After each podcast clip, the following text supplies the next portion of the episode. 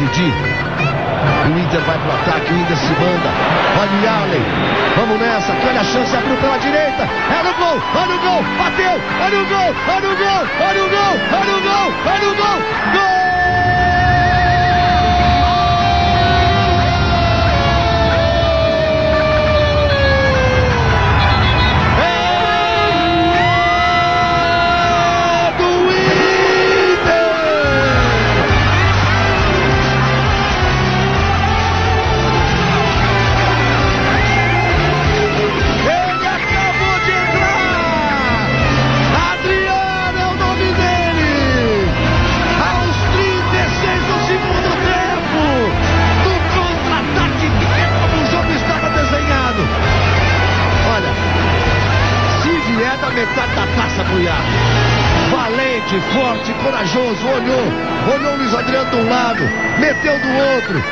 Saiu, saiu o Victor Valdez, deu um tapa na bola, saiu pro abraço.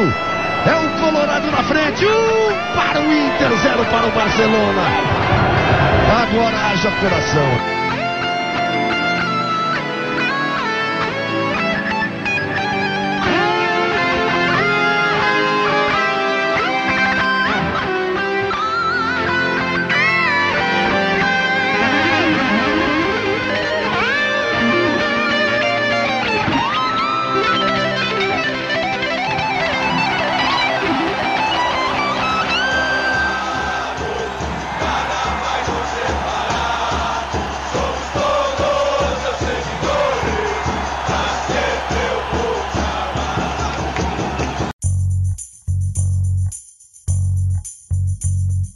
Fala pessoal, como é que tá? Tudo certo? Olha só quem tá de volta, o Redação Entrevista, o podcast barra spin-off do Redação Uniriter, aquele programa que vai ao ar toda segunda-feira, das 8 às 9 e meia da noite. Por aqui, a pegada é diferente: entrevistas, análise e projeção dos fatos, teses e mais teses, quase sempre com uma pegada de bom humor aqui dos nossos integrantes e também, é claro, dos nossos convidados. A gente fala de tudo, fala de esporte, cultura, política, educação, saúde, mas hoje a pauta é esportiva. Sempre lembrando que o Redação Entrevista, tanto hoje com o episódio atual, está disponível nas plataformas do Anchor, do Spotify, Google Podcasts, no Breaker e no Radio Public.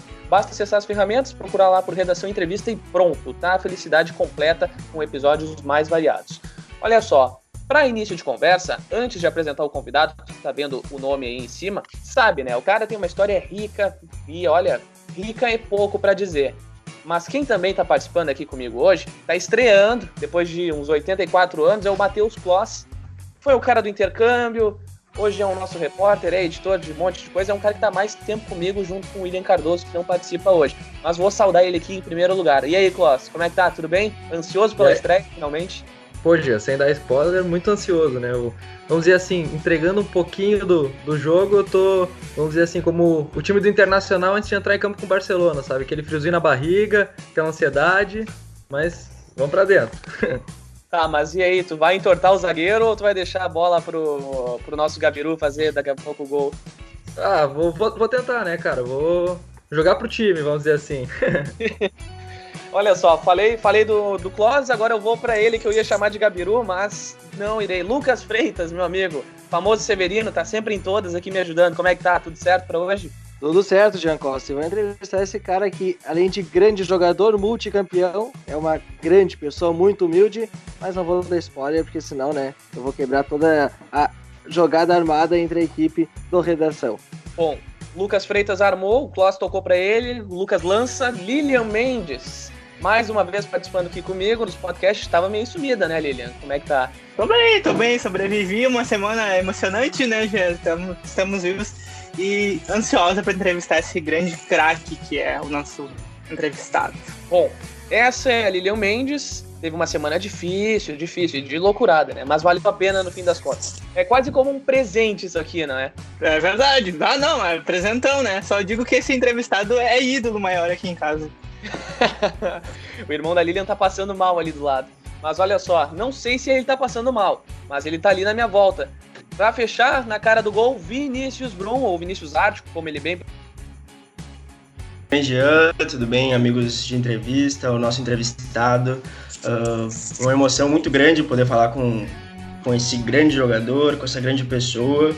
E tocou para mim na cara do gol. É claro que eu vou, vou fazer o gol, o gol do título e agora é só, só comemorar. Achei que ele ia fazer um vamos Inter ali, mas não fez. Os guris já falaram por cima, mas eu aqui ressalto: é um cara tático, é ídolo, é cirúrgico com a bola no pé, mas acima de tudo, ele é um cara que tem de uma humildade tão tremenda que torna ele ainda mais diferenciado. Tô falando de Pedro Yarley Lima Dantas, ou simplesmente Yarley, aquele que fez com o Puyol a hérnia de disco tão falada. O Yarley tem muita história para contar e ao longo dos seus anos no futebol a gente viu isso. Cara idolatrado por muitos, por muitos não, é, por milhares, né? Vamos ser sinceros. E olha só, tá aqui hoje para falar com a gente da história dele no Colorado, no Boca, no Paysandu, no Real Castilha, Ceará, Goiás, Corinthians e por aí vai. É muita história. Vai falar também, é claro, da trajetória dele no futsal, mas olha só, o Yarley não lembra, mas eu lembro muito bem no curso de treinadores de futebol que a gente fez lá em 2017 de uma caneta que ele me deu. E isso aí, cara, eu, eu nunca esqueci. Foi a segunda que eu tomei em toda a minha vida. Mas, oi Yarley, brincadeira à parte, seja muito bem-vindo aqui ao nosso projeto do Redação Entrevista, é um prazer contar contigo. E eu já vou partindo do início de carreira mesmo, para saber como é que foi sair lá de Quixeramobim para jogar no Ferroviário e depois já emendar um Real Castilha ali, porque foi uma trajetória muito legal, apesar de não ter jogado tanto tempo lá no Castilha, mas queria que tu contasse um pouquinho disso de início de, uh, de jornada. Mais uma vez, seja bem-vindo aqui, é um prazer estar falando contigo. Prazer meu, né? Fico muito feliz aí pelo convite, tá sempre relembrando a minha história. Eu, eu gosto bastante porque é, eu, eu, sou um, um, garoto de um interior e tive essa felicidade de, de, de, ter todos esses títulos e de repente possa servir de inspiração aí para a gurizada aí, né? É, e eu já começo falando que não é fácil, né? Existe muita renúncia e eu não, não economizei. Fui uma pessoa bastante profissional dentro da profissão, né? Por isso que Deus foi muito generoso comigo e me deu os títulos que me deu. Então vamos começando já, né? Perguntando pro Yarley, né, sobre esse início de carreira, se, se ele tinha um plano B em relação à, à profissão, né? Se tá certo que é o sonho de todo garoto, né, jogar futebol, mas se ele naquele, naquele período ele, ele pensava em outra coisa, caso não desse certo, ou se ou se sempre foi o futebol mesmo o objetivo dele? É, falando um pouquinho aí da, desse início, né? Eu, eu tive um início bastante ativo na minha cidade, tive a felicidade de, de pegar prefeitos né, de Quixeramobim que incentivavam bastante o, o, esporte em geral.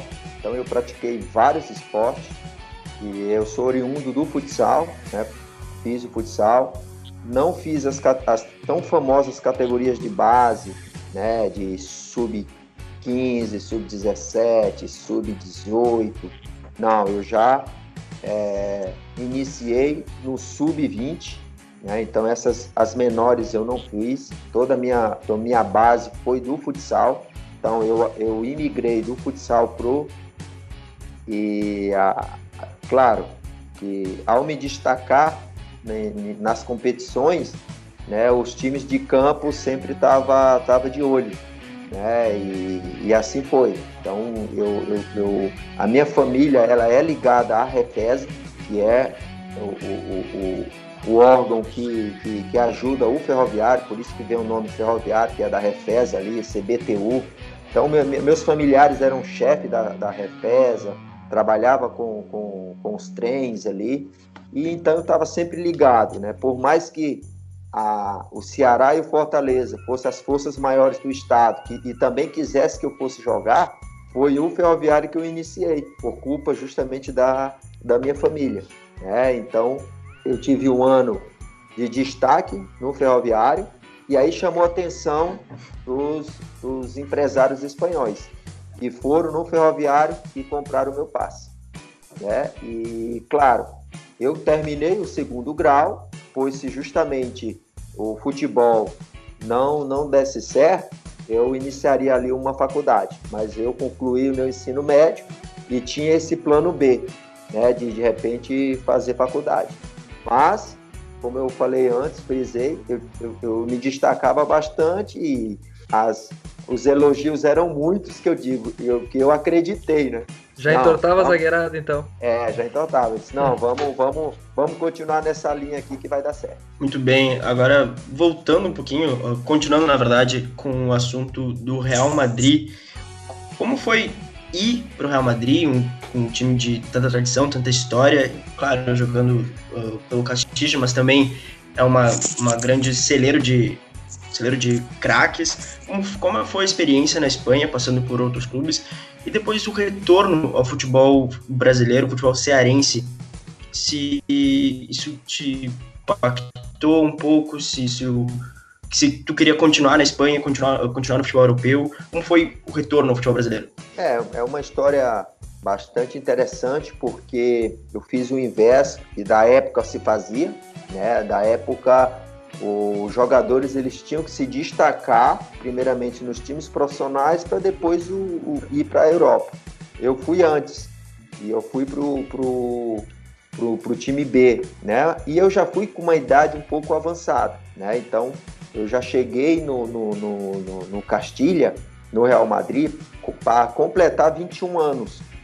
E aí é tipo como o nosso sub-23 dos clubes aqui é, que tinha no, no, nesse clube, nesse time, o Eto, o Gucci, o Casilha, o Raul, o Cambiaço, né, o César Prates, que foi contratado, era titular da seleção, mas jogava no B. Então o B era um time, um time para fazer uma adaptação, finalizar a formação dos jogadores, o time principal.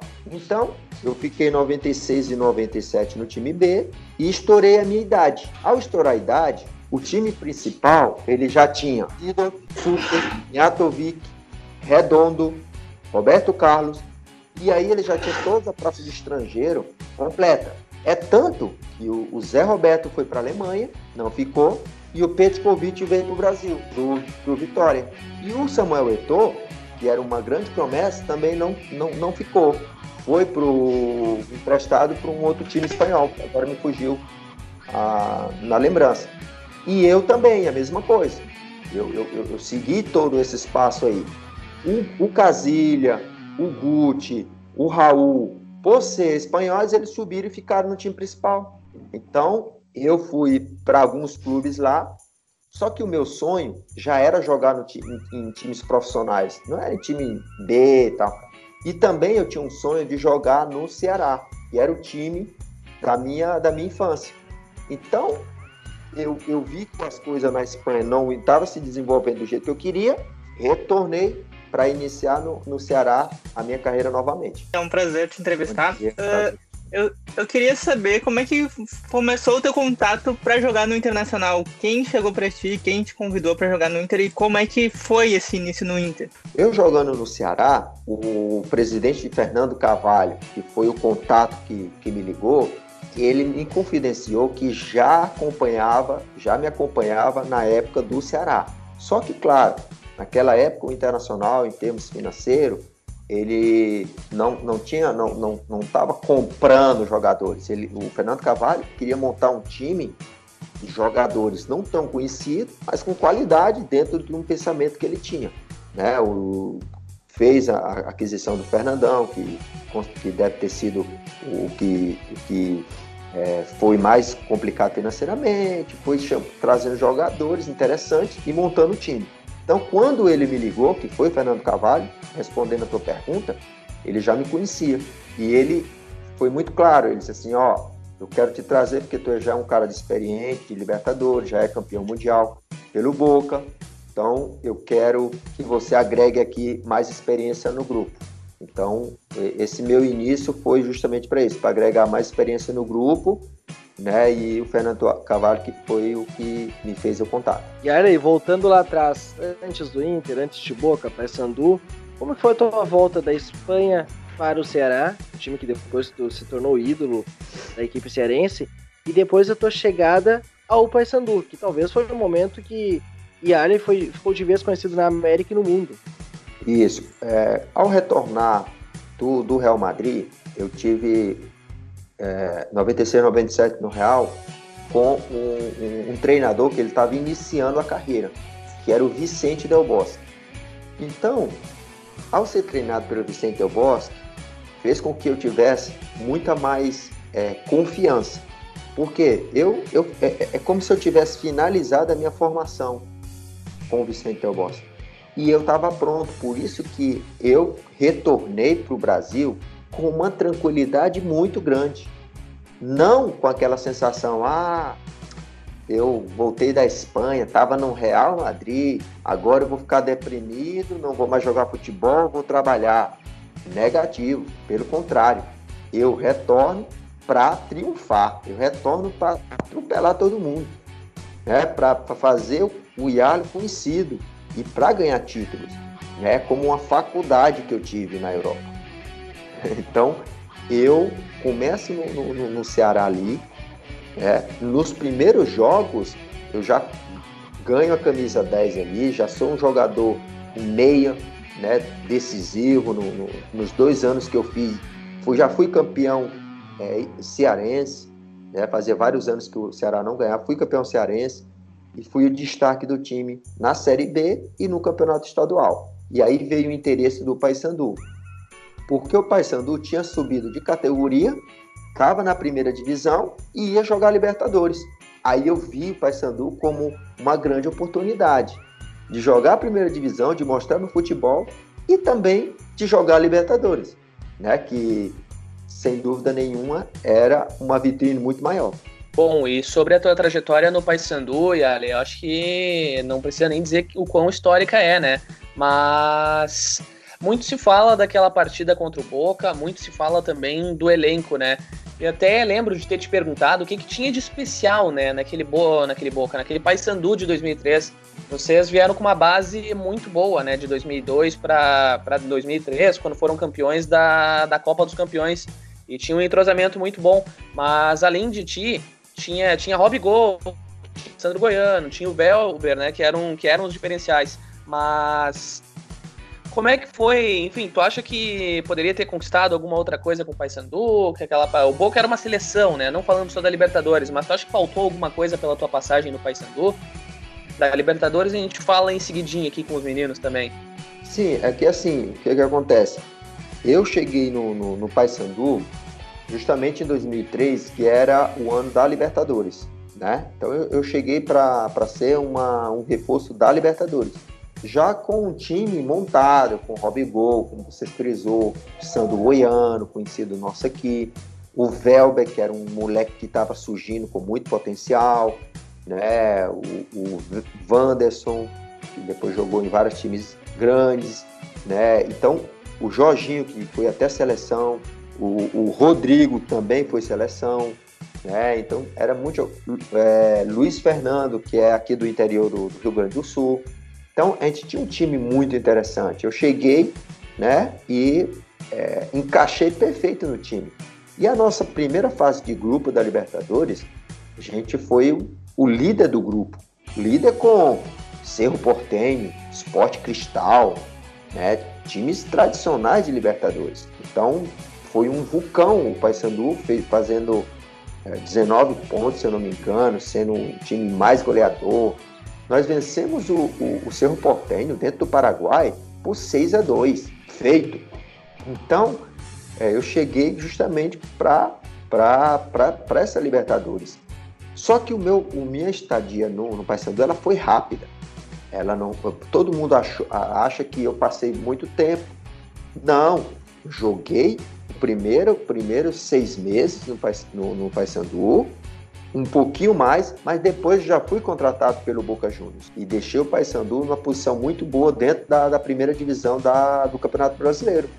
Né? Claro que daí a gente eliminar o Boca Juniors era muito difícil. Por mais que a gente tenha entrado na história de ter vencido o Boca Juniors dentro da Bomboneira por 1 a 0. Preparou, atirou, bateu na esquerda, e Arlen vai bater o gol, limpou, bateu, gol, gol, gol, gol, gol, gol, gol, gol, gol, gol! Paysandu!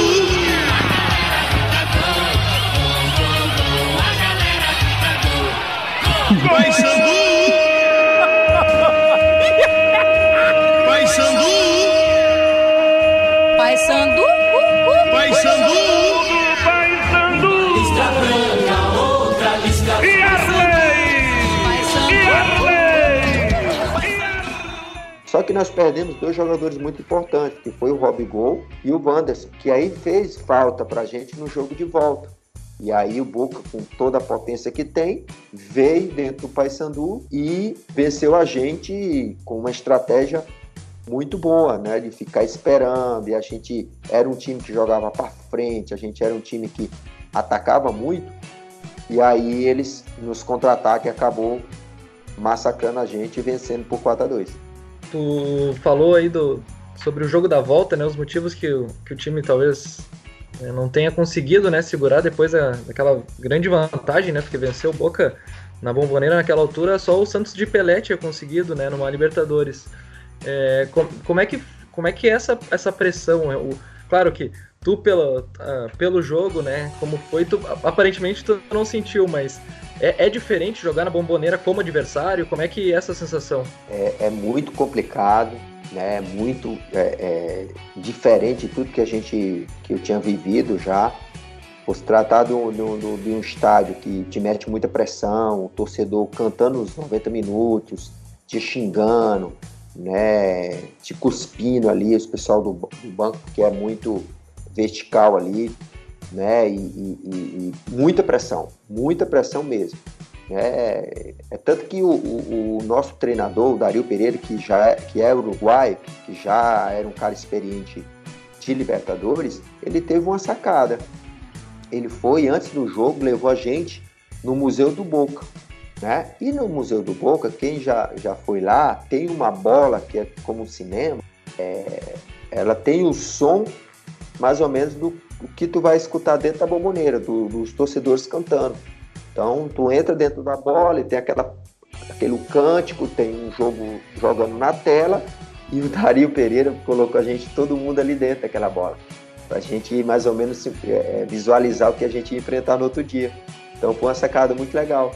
E aí depois a gente conheceu a bomboneira, ele falou um pouco da bomboneira, como a gente ia, a gente ia, é, o que a gente ia enfrentar naquele dia.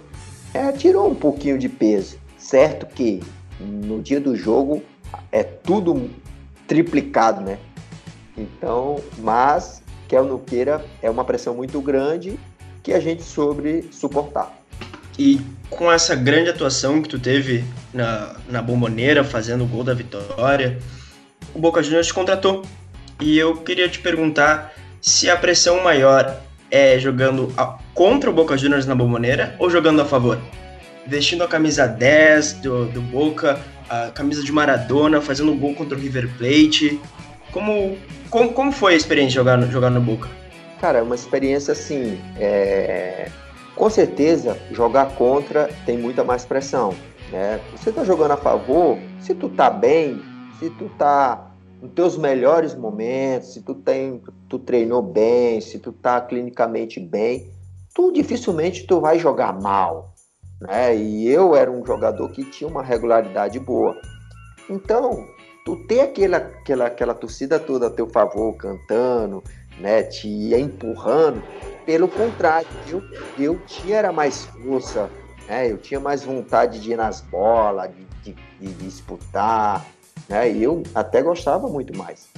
Né, então, é, e eu, na quarta rodada, tive a felicidade de jogar um clássico dentro do Monumental de Nunes, né? E ser ovacionado pela torcida, de ter sido o melhor jogador em campo, de da gente ter ganho de 2 a 0, de, de eu ter feito um gol que até hoje é comentado no país. Como quiere más. Con Yarley, con Yarley, Yarley. ¡Gol!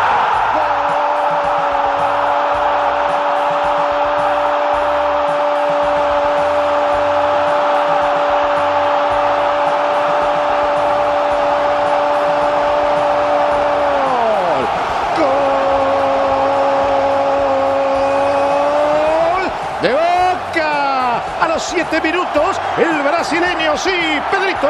Y Arley. Riversino. Boca. 2. Sempre dou entrevistas para os meios de comunicação a respeito desse gol. Então, depois desse jogo, a minha vida não é que foi mais fácil, mas ela teve um reconhecimento maior. O torcedor me via na, na rua já me, me, me, ovacionava, né? Eu já não podia sair tão, tão fácil assim na rua né, e me, me, credenciou para ser titular no Mundial, que já estava se preparando. Tive a felicidade de fazer um outro gol também importante, que foi contra o São Lourenço, que praticamente deu o, o título argentino também, que eu fui campeão argentino.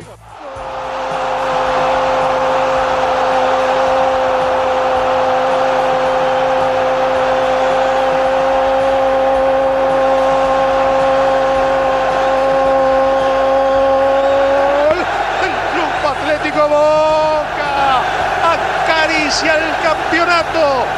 El 1 a 0 a los 12 lo puso Pedro, sí, Pedro Yarley. Boca 1, San Lorenzo 0. Então as coisas foram se desenvolvendo muito positivamente, né? Por quê? Porque eu, eu soube entender o que era o mundo Boca Juniors, né? Eu soube me adaptar rápido e conseguir mostrar o meu futebol lá. Então eu queria te fazer uma, continuar essa linha do Boca, que tu claramente uh, foi, foi vitorioso no Boca, porque os brasileiros não se dão bem no não se dão bem na Argentina? Porque não tem tantos jogadores famosos, conhecidos, tantos jogadores que são titulares no time do, argentinos. Tu comentou que tu foi jogou mundial, que iniciou para jogar o mundial, que tu ganhou o mundial em cima do Milan. Então a gente tem uma, um padrão muito claro que, que é na tua carreira ganhar times europeus em finais de, de mundial. Como foi essa experiência? Como foi, como foi ganhar do Milan e levantar esse, levantar esse título? Pois é, assim, a, a questão do, do- dos jogadores brasileiros é, é muito é mais cultural e é mais de estilo de jogo, né? O, o estilo brasileiro é um estilo até aquele momento, né? Até aquele momento. As coisas agora, na- na- na- mais, mais atuais, estão mudando, mas até aquele momento o estilo brasileiro ele era um estilo de mais toque de bola, né? Um toque é, mais cadenciado. E o futebol argentino, ele é um futebol mais vertical, futebol mais de, de- de pressão, de rapidez, de marcação. Então, o, o brasileiro ele não se adaptava muito a esse estilo. Não é que não tinha, é, é, claro que na, minha época só tinha eu de brasileiro, mas é, o- não é que o, o argentino não gostasse, é que o brasileiro sim, tinha muita dificuldade de jogar lá no, no futebol argentino, né? Claro que agora, mais moderno, os valores que são aplicados no futebol brasileiro é um pouco diferente do que é o- os clubes argentinos costumam pagar. Então isso também já hoje atualmente já é uma barreira. Mas na minha época, o porquê que eu dei certo? Porque o meu estilo de jogo é muito parecido ao argentino. O meu estilo de jogo ele era é, um, um estilo mais de, de, de choque, de velocidade. Eu era um jogador mais agressivo. É tanto que jogava eu e o Tevez na frente e, e- e a TV não sabia quem é quem, porque era dois baixinhos correndo para um lado, para outro, trocando para cá, para lá, que os caras confundiam, né? E então era muito parecido o estilo, por isso que, que foi um dos motivos que, que, que, que- eu, eu tive sucesso lá, né? E, e indo para o Mundial, é, o Boca Juniors, cara, quer ou não queira, é um time muito temido, né, no mundo todo. Já tinha sido campeão mundial, né, e era o que dominava a Sul-América, né. e- e- então a gente chegou, claro que o Mila era favorito. Mila tinha Kaká, Sidor, Gattuso, Pirlo, Shevchenko, Capo, é, é, Maldini, Costa Curta, Ambrosini, Rui Costa, Dida, Serginho. É impressionante. Era, eu acho que foi o maior Milan de todos os tempos. Com Kaká, o melhor jogador do mundo. Mas o, o- o Boca, ele era um time guerreiro, um time aguerrido. Né? E, e eu tive a felicidade de jogar os 120 minutos, porque teve prorrogação, jogar ali na frente. E ter a felicidade de, de- fazer o, o gol, o lance também do gol, né, onde o Matias Donet é, é, é, aproveita um rebote do Dida e nos pênaltis a gente venceu o Milan.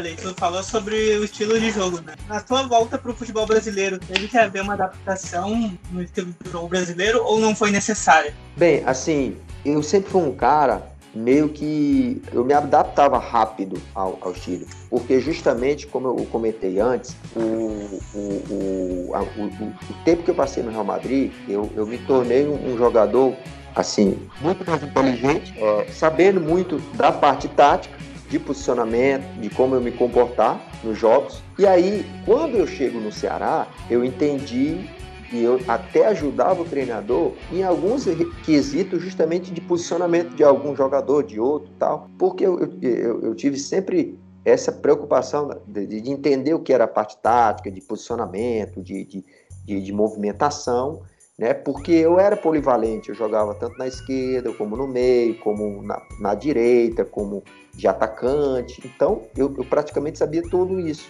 E a adaptação ela foi rápida justamente por eu ter esse, esse conhecimento das posições. Então, no, no, no, Ceará eu jogava um pouquinho mais recuado, no Madrid eu jogava mais aberto pela esquerda, e no, no, no Ceará eu jogava mais centralizado, como meia, como um, um, um meia atacante. Então, eu, eu, eu conhecia e, e, e foi rápido. Eu, eu, tive um pouquinho de dificuldade no início, mas rapidinho eu peguei e, e me adaptei rápido uma das coisas que se fala muito é sobre a tua relação com a equipe, né, e com os jogadores. Mas lá no Boca tinha aquela história de que, enfim, ao invés dos atacantes apanharem bastante, eram vocês que batiam, né? E tu e o Tevez tinha disso, né? Quando, quando, a, quando a coisa apertava, você chamava o Burdiço e o Schiavi até para resolver. Tinha, é, realmente acontecia, né? de vocês baterem mais nos atacantes, mais, mais nos zagueiros do que, do que os zagueiros baterem em vocês, mas quando dava essa, quando dava essa situação invertida, vocês chamavam os dois para resolver. Conta um pouco disso e se tu tem alguma outra história um pouco mais curiosa e já aproveitando também a essa da história um pouco mais curiosa e engraçada, qual foi a sensação de ter jogado com a 10 do Maradona, que também foi 10 do Riquelme e foi a 10 de Yarley? Isso, é assim, por exemplo, o Tevez, o Tevez quando quando surgiu, ele vinha com muita vontade e era um, jogador ele, ele era um jogador assim impulsivo né e então você tinha que estar toda hora conversando com ele eu era, era mais experiente do que ele tinha que estar toda hora segurando ele porque ele queria brigar todo jogo ele queria brigar ele queria bater nos caras não era nem tanto eu mas era mais ele né? E claro, ele discutia com o zagueiro e confusão e tal, tal. E, mas só que nós, a gente tinha Burdício e Esquiave. O Esquiave teve aqui no Grêmio. O Esquiave é um, é um, é um cara que não leva desaforo para casa. Né? Então, nos jogos assim, eu, que, que, a gente pegava zagueiro que estava batendo muito na gente, eu dizia: ah, é, pois tá certo, quando tu for ali, ó, vou, vou, vou falar com o esquiável, ele vai ver o que, é que vai acontecer contigo. E aí os caras paravam de, de, me bater, né? Mas o Tevez não, o Tevez já se defendia, ia pro pau com os caras e não tinha muita confusão, né? O Tevez era cara que, que, que, gostava mesmo desse confronto. E a 10 do Maradona, cara, foi, foi, isso aí foi muito interessante porque quando eu cheguei no, no Boca, o Bianchi me chamou e, ó, eu vou te utilizar nessa função aqui, eu quero que tu faça isso, assim e tal, tal. Eu, tudo bem, professor, sem problema. Já falava espanhol, ajudou também, né? Aí ele falou, tu vai vestir a 10, a camisa 10. Aí eu falei assim, tudo bem, sem problema. Cara, aí ele disse assim: como sem problema? Tu sabe o que representa a camisa 10 pro povo argentino, pro mundo do Boca, pro boquense, pro chinês, né, que é conhecido. Aí eu falei: eu imagino. Não sei tudo isso, mas imagino. E queremos o Maradona. Mas professor aqui para nós, é, eu eu, eu, eu, eu, meu negócio é, vai ser uma honra, Zélio, mas meu negócio é, é, campo, é rendimento, é correr, pular. Eu não sou muito apegado ao número, não. Se eu quiser me dar 7, a 8, a 10, a 11, a 13, eu vou jogar igual. Né? Eu não tenho muita superstição, não. Claro que vai ser uma honra usar 10, sem dúvida nenhuma.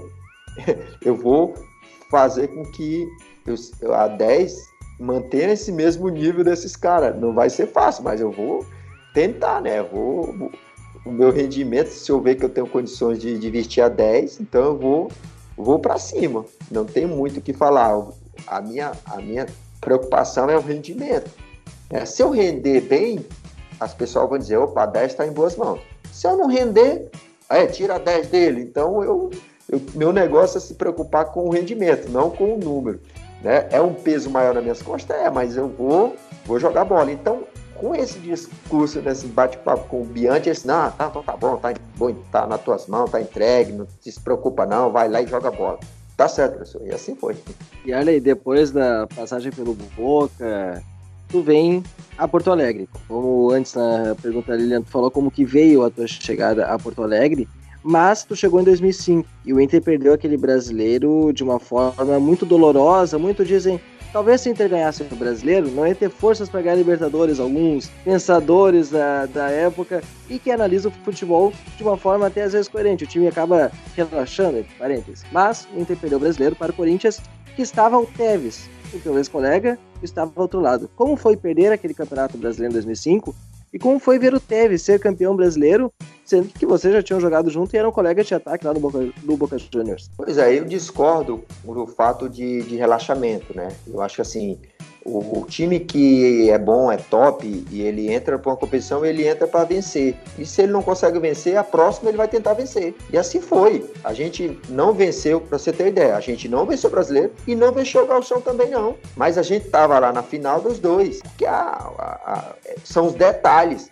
Nós, nós perdemos o, o brasileiro por um detalhe que todos nós sabemos, e perdemos o galchão nos critérios. E fomos para a Libertadores também para vencer. E já na Libertadores, jogando contra um São Paulo é, todo poderoso, vencemos. Fomos para o Mundial com, Boca, com, com Barcelona todo poderoso, vencemos. Fomos para o Recopa, vencemos. Fomos para o outro galchão, vencemos. Então era um time que, independente de, de, de ter perdido, ele ia sempre estar motivado. Ou de ganhando, ele ia sempre estar motivado. Isso aí, é, é, é, quem, quem acha que, ah, não, perdeu o brasileiro e, e, e foi, foi algum motivo para ganhar a Libertadores? Não, porque a competição em seguida foi quem? Foi um gauchão que nós não ganhamos. Então, é, vai muito do grupo. Né? São, e, e, e, e, o futebol ele é imprevisível. Né? Então, aconteceu tudo isso nessa nossa caminhada. Era um time para ganhar o brasileiro? Era. Era um time para ganhar o gauchão do Grêmio? Era. Porque no jogo a gente estava dominando, estava ganhando de 1 a 0, né, com o gol do Fernandão, e levamos o gol. Era para ter ganho do, do Corinthians lá? Era. Mas aconteceu não. Por quê? Por tudo esses motivos que a gente já sabemos. Né? Então, isso, o futebol ele é assim. Né? O futebol ele é rendimento por mais que eu tenha motivo, que eu esteja motivado para jogar um campeonato, se eu não tenho rendimento e não tenho qualidade, eu não ganho. Então a motivação ela independe, né? O que o que determina mesmo é a qualidade do grupo e isso a gente tinha. E ali, 2003 foi, foi um ano mágico ali, né? Pro Inter, conquistou a Libertadores, apesar de ter começado com, com aquela dorzinha de ter perdido o galchão, né? Pelos critérios, como tu mesmo disse, eu, eu lembro que eu tava no estádio, foi acho, a primeira final que eu, que eu consegui acompanhar no, no estádio e foi doloroso ver aquele gol de, de nuca do, do Pedro Júnior no, já no final do segundo tempo, que acabou tirando o título. E eu lembro que, que um amigo ainda virou e disse assim na, naquele momento, não, calma que, que ainda vai ter coisa boa esse ano, porque o time do Inter era muito forte, né? 2005 já tinha mostrado isso. Como é que era para vocês ali internamente, os jogadores, é, vendo a qualidade que o plantel tinha, se vocês realmente é, confiavam que, que poderiam chegar né, nesse título inédito da Libertadores, e, e como era para ti, principalmente na, em relação ao ataque, que tinha muitas opções, né? Tinha, tinha o Sob, tinha o Fernandão, tinha o Renteria, tinha o Mossoró, que era um meio atacante, mas que também estava surgindo ali, tinha qualidade. Como é que era essa, essa disputa ali na, pela vaga no ataque? Pois é, então assim, logo quando a gente termina o, o galchão, que, que a gente inicia os treinos, eu falei, qual é a próxima competição agora, galera? Libertadores. Então vamos por ela. E assim vamos, não, não pode pensar num título lá na frente. A gente tem que pensar, a gente não pode jogar um gauchão pensando em Libertadores, a gente não pode jogar um brasileiro pensando em gauchão. Então, qual é a próxima competição? Libertadores. E aí, o nosso time tem condições? Demais. Então vamos pro pau. Vamos treinar, vamos forte. E a nossa, a minha preocupação dentro do, do elenco, juntamente com o Fernandão e com o Cleme, que a gente era os, o, a, a, um pouco mais a liderança, mas a gente tinha liderança de Alex, a gente tinha muita gente boa. Tinga. Então, o que a gente, a gente fazia com que o grupo tivesse era harmonia, era união, independente de quem jogasse. Nós não tinha carinha feia, a gente não tinha jogadores que fosse titular absoluto, a gente não tinha, a gente tinha um elenco com muita qualidade, com muitas opções para o Abel. O Abel tinha muitas opções de, de montar o time. Né? É tanto que eu começo o, o, o, as fases de grupo como capitão, como titular. Né? Depois eu tive uma, uma pequena lesão.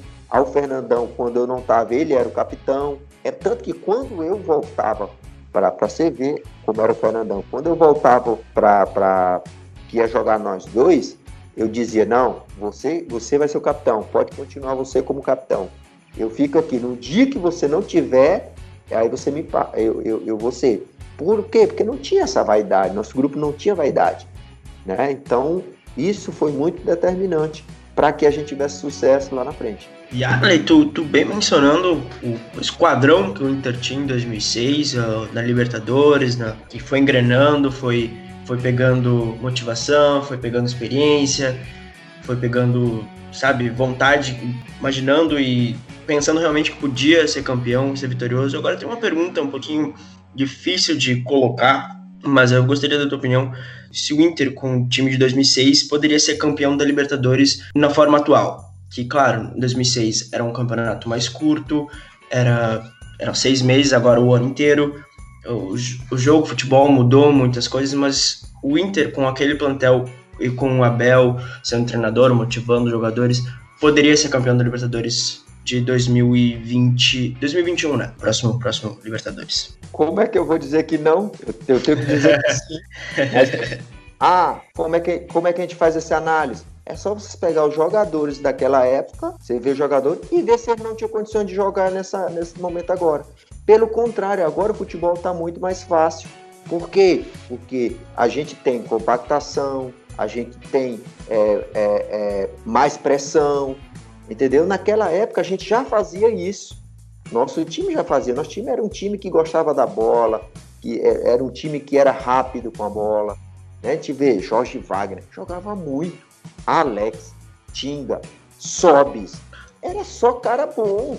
Índio, Fabiano Heller, Ceará, Rubens. Então era só cara top. É pelo contrário, a gente, a gente sempre comenta assim, cara, tu imagina a gente daquela época jogando atual? A gente tava bilionário. Porque, porque hoje, hoje o, o, o, os, os, valores que os caras ganham, né? E, e, e, sem o perfil tão completo como, como tinha aqueles caras lá, como a gente tinha, tá louco. Então a gente, se a gente analisar a, a, peça por peça, com certeza a gente ia fazer estrago esse, nessa época também. Bom, Yarley, tu acabou de citar né, a qualidade de alguns jogadores e citou, inclusive, né, o Jorge Wagner, o Tinga. É, como é que foi é, ir para o Mundial é, tendo perdido peças importantes como esses que tu, que tu citaste, além do Bolívar, né, do Sobs, que também saíram na, na metade do ano. Uh, muitos até hoje em dia falam né, que o Barcelona estava com desfalque do Eto'o, e que o Messi, que ainda era um menino, né, não era esse craque de hoje, mas que é também desfalcou. É desculpa, né? Eu uso essa desculpa, mas as pessoas esquecem de citar que o Inter também perdeu quatro jogadores muito importantes Titulares, naquele elenco. Né? Como é que como é que tu, que tu analisa isso, essa, essa chegada para o mundial com, com um time teoricamente, o Inter mais enfraquecido também. É que o, então o elenco do Inter é melhor do que o elenco do Barcelona, né? Exatamente. Porque, porque o, o, o, Inter soube se adaptar com as percas que teve, né? Soube se qualificar. Então o elenco, a força do elenco, ela entrou muito em, em campo, né? Porque se a gente perdeu todos esses monstros e conseguiu manter o nível, que quase fomos campeão brasileiro, fomos vice, né? Entramos para a história porque o cara que é campeão da Libertadores, eu acho que o Inter é o primeiro que, que é, é vice-campeão também e, e, e, conseguiu o Mundial. Né? Então a gente demonstra aquilo que eu falei antes, aquilo que eu citei antes, da união do grupo, da qualidade do grupo, de ressaltar o presidente Fernando Carvalho pela montagem do elenco, né? a dedo, colocando um aqui, colocando outro ali, é, agregando qualidade, agregando características é, mesclando característica, juventude com experiência. Então, tudo isso foi fundamental. E ali, falando ainda sobre o Mundial, o time do, do, Inter, tivemos o Pato, né? O Pato que foi a revelação no final do ano, né? Para chegar para o Mundial. Como foi para você, né, e toda a equipe, colocar o Pato na importância que ele ia ter com apenas 17 anos? Cara, o Pato é assim, é como o Eto'o, como o- esses jogadores que surgem, né? São, são peças raras, são jogadores que, que ele não precisa de muito, ele tem muito potencial, é tanto que o Pato fez um, um, um jogo só no Mundial, fez um treino só com a gente, né? E, mas ele já vinha arrebentando no Sub-20, ele já vinha há dois, três anos mostrando muito potencial nas categorias de base. E, e aí, quando, quando o Abel foi e por- por, ter perdido o Renteria, por ter perdido o Sobes, que era o ataque ali, né, viu a necessidade né, de trazer o Pato para ser mais um jogador. Só que a gente não esperava que o Pato fosse o titular absoluto. E o Pato chegou, chegou chegando, né? Então o Abel fez, não, eu vou botar esse pra você ver como é o Abel. Vou colocar logo esse menino para jogar ali na frente, Ali, tu, tu por aqui, o Fernandão aqui, vamos tá, orientar ele, porque é muito potencial. Então a gente vai, vai ganhar muito nessa qualidade ali no ataque. E assim foi. Então a gente ficou muito grato com a chegada dele, né? E agregou muito o nosso time na qualidade. E ali, daí o Inter chega ao Mundial com alguns desfalques, como foi falado anteriormente. O Inter chega ao Mundial pensando no Barcelona estudou o Barcelona naqueles seis meses, cinco meses que deu mais ou menos na final da Libertadores a decisão do Mundial. Mas escapam a bola aos 37 minutos, 38 minutos do segundo tempo, e a domina, toca pro Gabiru. O que que passou na cabeça de Pedro naquele momento? Pela passe que deu para o Gabiru e será que era pro Gabiru que queria ter passado a bola? Lógico, a gente sabe que tudo tocou no Gabiru, né, Yali? Mas o Gabiru que era criticado, que era reserva, e que dizem alguns que tinha jogador dentro de campo que não queria nem que o Gabiru entrasse em campo quando o Abel Braga chamou ele para entrar no segundo tempo. É, são tudo especulações, cara. Isso aí, nada disso aí aconteceu. Mas, sim, é, isso, isso, é, o Gabiru, logo depois que a gente foi campeão da Libertadores, né? Ele, ele teve algumas oportunidades de jogar no brasileiro, não foi tão bem, foi vaiado, criticado. Mas aí é aquilo que eu te digo, aí entra a liderança do mais do meu, mais do Yarley, que era um cara de agregar o grupo, um cara de, de, de união. E o Gabiru sempre foi um cara muito importante dentro do nosso grupo. Fez muito grandes partidas na Libertadores, foi, foi decisivo, então não era, não era diferente de ninguém dentro do grupo.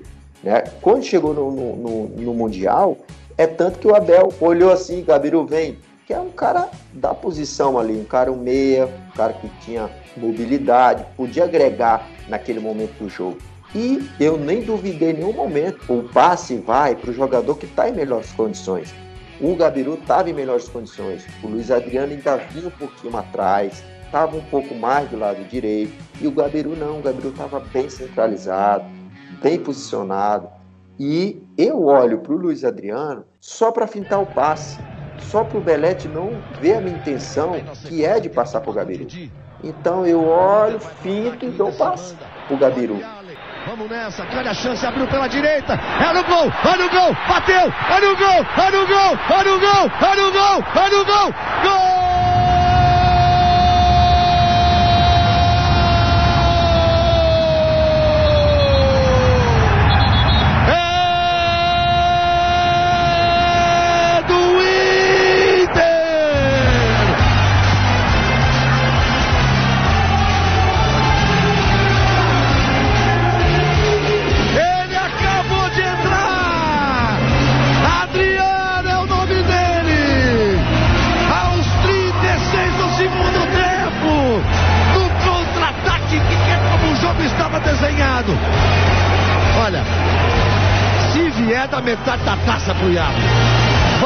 Valente, forte, corajoso, olhou, olhou o Luiz Adriano de um lado, meteu do outro, Adriano saiu, saiu o Victor Valdez, deu um tapa na bola, saiu pro abraço, é o Colorado na frente, um para o Inter, zero para o Barcelona.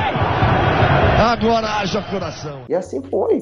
Podia ser quem fosse o cara que tivesse ali naquela posição do Gabiru, ia receber a bola minha.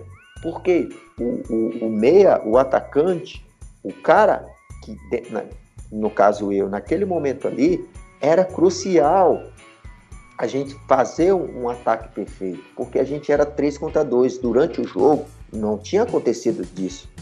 né? E, e era um momento ímpar dentro do jogo para a gente fazer o gol. Porque em nenhum momento a gente abdicou do gol. Quem assistiu o jogo, em nenhum momento o Internacional ficou só se defendendo. A gente se defendia, ia lá e atacava. A gente vinha, defendia, ia lá e atacava. A gente trocava sempre o ataque com, com o Barcelona. Né? A gente foi para o Mundial com um pensamento de vencer. E outra, a gente foi para o Mundial não pensando em Barcelona, pensando em quem tivesse lá no Mundial, a gente ia ganhar. É tanto que a gente joga contra o Awali e a gente dá uma importância muito grande ao Awali. Por quê? Porque o Awali tinha mais experiência do que a gente de, dessas competições importantes. Ele já tinha participado de várias. Tinha jogadores que jogavam na Europa e tal. E a gente não, a gente tinha que ir com humildade, ir lá encarar de igual para igual todo mundo e vencer. Essa era a nossa função. E ali, sobre os preparativos, né, para aquele esperado jogo contra o Barcelona, né? Há muito fol folclore no futebol e uma das coisas que, que depois, né, é, muito se comentou entre a torcida era de que aquela jogada específica é, teria sido é, treinada, trabalhada. É, eu lembro que, que aquele Inter é, de 2005, 2006 tinha uma jogada muito comum que era quando apertava lá atrás, tinha uma, uma bola longa e normalmente o Fernandão recuava para disputar aquela primeira bola, né? Ele aproveitava o tamanho dele para abrir espaço, né, para os jogadores da, dos, das pontas, né? E, enfim, acabou acontecendo dele não estar em campo no, no momento do gol. Quem dizia o Luiz Adriano, o Gabiru, depois o Luiz Adriano. Aquela jogada específica, ela foi treinada? Como é que, como é que foi aquele momento ali? Não, você, você comentou bem o nosso time, a gente aproveitava as características, né? A gente tinha um Fernandão que de cabeça ele não perdia nenhuma bola. Então, a gente tinha o, o Fabiano Heller e tinha um índio que batia muito bem na bola. Fabiano Heller botava a bola onde ele queria com a coisa. E ele, se você olhar bem os jogos, o Fabiano Heller sempre dava uma bolinha rasante no Fernandão. Quando o Fernandão não dominava, ele dava casquinha. Vamos, vamos, vamos, vamos comentar, é, é, interpretar aqui. Se o Fernandão visse que eu estava num lado, ou o Pato, e tinha possibilidade da casquinha, ele dava. Se ele visse que a gente estava atrás dele, ele tentava dominar no peito e ficar com a bola. Então era uma, uma, uma é, é, visão de jogo, era um entendimento do que do, do que do que estava acontecendo. Não necessariamente é treinado isso. Porque o Abel nunca pediu, ó, oh, gente, joga lá no Fernandão, o Fernandão dá uma casquinha e. Não. Isso são situações do jogo. Se a gente pegasse um time que impressionasse muito a gente, a gente tinha essa, essa jogada. É um entendimento de características de jogador, como o Yarley. Tá apertado, joga no Yarley que ele vai segurar. Ele segura e dá tempo a gente, a gente sair de trás. Quantas vezes eu fiz isso em galchão, em Brasileirão. Não foi só naquele jogo do Barcelona. Então isso tudo era entendimento do jogo. Não era uma coisa ensaiada, não. Era a gente sabia do potencial de cada um. E a gente foi feliz. O Fernandão não estava, é, para você ver, a gente ganhou do Luiz Adriano, ganhamos de cabeça, o Gabiru ganhou de cabeça e, por sorte, não foi treinada, a bola caiu no meu pé. E aí, caiu no meu pé, é abraço. Mas falando um pouquinho ainda, ainda sobre o Mundial, uma das questões em específico que eu abordo aqui é a respeito dos bastidores, né? Muito, tra... Muito se fala daquele, daqueles relatos, daquela, daqueles trechos, né, da, das falas do Fernandão, e essa representatividade que ele tinha, aquele, aquele peso que ele tinha também era algo muito grande e é simbólico, histórico, acho que não em palavras não são suficientes para descrever, né? Assim como Sim. o que também tu representou para o Inter. Mas uma coisa, Yali, que me chama a atenção desde aquela época, eu tinha acho que uns 9, 10 anos no, no Mundial do Inter, foi um ato que. Um ato não, na verdade foi uma escolha que ninguém aceitou, tanto da mídia nacional quanto dos torcedores colorados. E eu, pequeno, já via que aquilo era um absurdo. Foi o fato do Deco ter sido escolhido o melhor jogador do Mundial, sendo que nas duas partidas tu arrebentou e foi o melhor jogador da final, no ponto de vista, ah, enfim, de todo mundo, né? Pois é, assim, a gente. É, o fato de, de, de, de ter sido unanime, unanimemente assim escolhido pela imprensa o melhor jogador da partida né, e não ter levado o, o, o, o, ouro Cara, assim, individualmente, claro que eu gostaria de, de, de ter ganho. Quem, quem não? Todo mundo. É, isso é um, um reconhecimento. Mas, assim, não é uma coisa que me tira o sono, entendeu? Eu, eu, não é uma coisa assim, porque, cara, eu não me acho em, em, de ter jogado melhor do que os, os caras que estavam em campo. Eu apenas tive o destaque como era a minha função de fazer o lance do, do, do gol. Ou até fazer o gol. Por que não? Porque é minha função. Aí você vê um Edinho, você vê um Ceará, você vê um Klemer, você vê um Elton Monteiro, né? O que esses caras jogaram dentro da função dele é impressionante. A gente vê os jogos novamente, o Fabiano Elo foi perfeito, o Fabiano Elo. O Índio foi perfeito, os caras jogaram muita bola. É, e eu, dentro das minhas características, da minha função, porque nós, os atacantes, sempre a gente vai ganhar mais dinheiro e vai ter o, o, o, o status, porque a gente faz gol, né? E os prêmios. Às vezes até um goleiro ganha um prêmio, um atacante, é, um zagueiro ganha um prêmio, mas é difícil.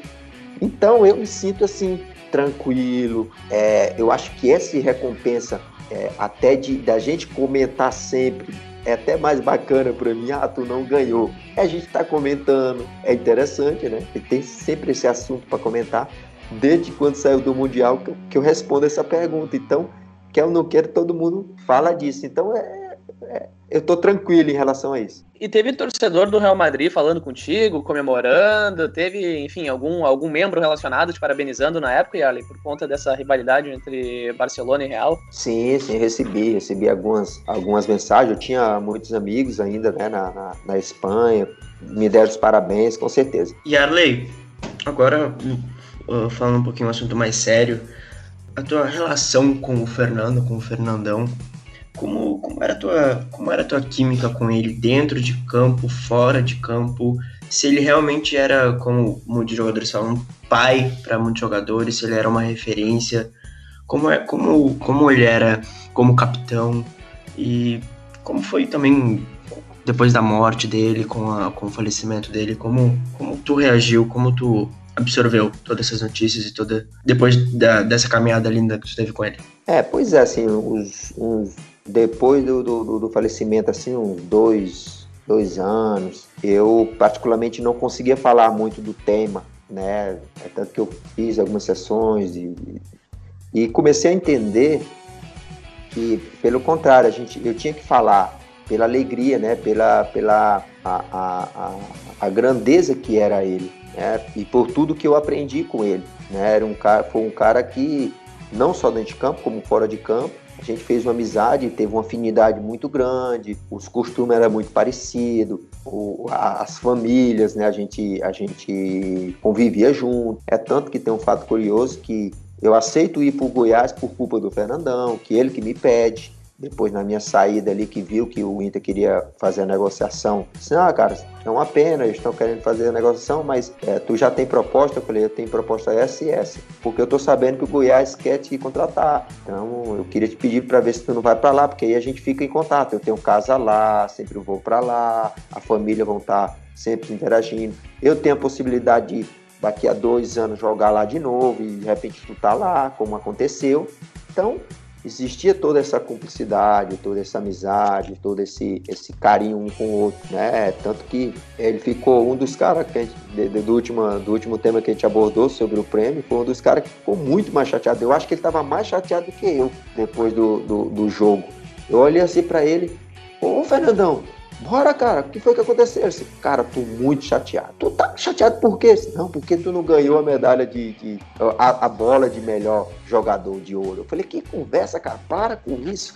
Não te preocupa. O importante é que a gente tem a medalha de ouro, a gente tem a taça de ouro, de campeão. Fica tranquilo, vamos, vamos comemorar. E arrastar, arrastei ele para comemorar. Né? Então, é, é, é, existia todo esse essa amizade, essa irmandade, irmandade que, que é difícil, né, você encontrar no futebol. E mas eu tinha, eu tinha essa amizade bem próxima e, e, e todo esse esse carinho com, com, com ele, sim.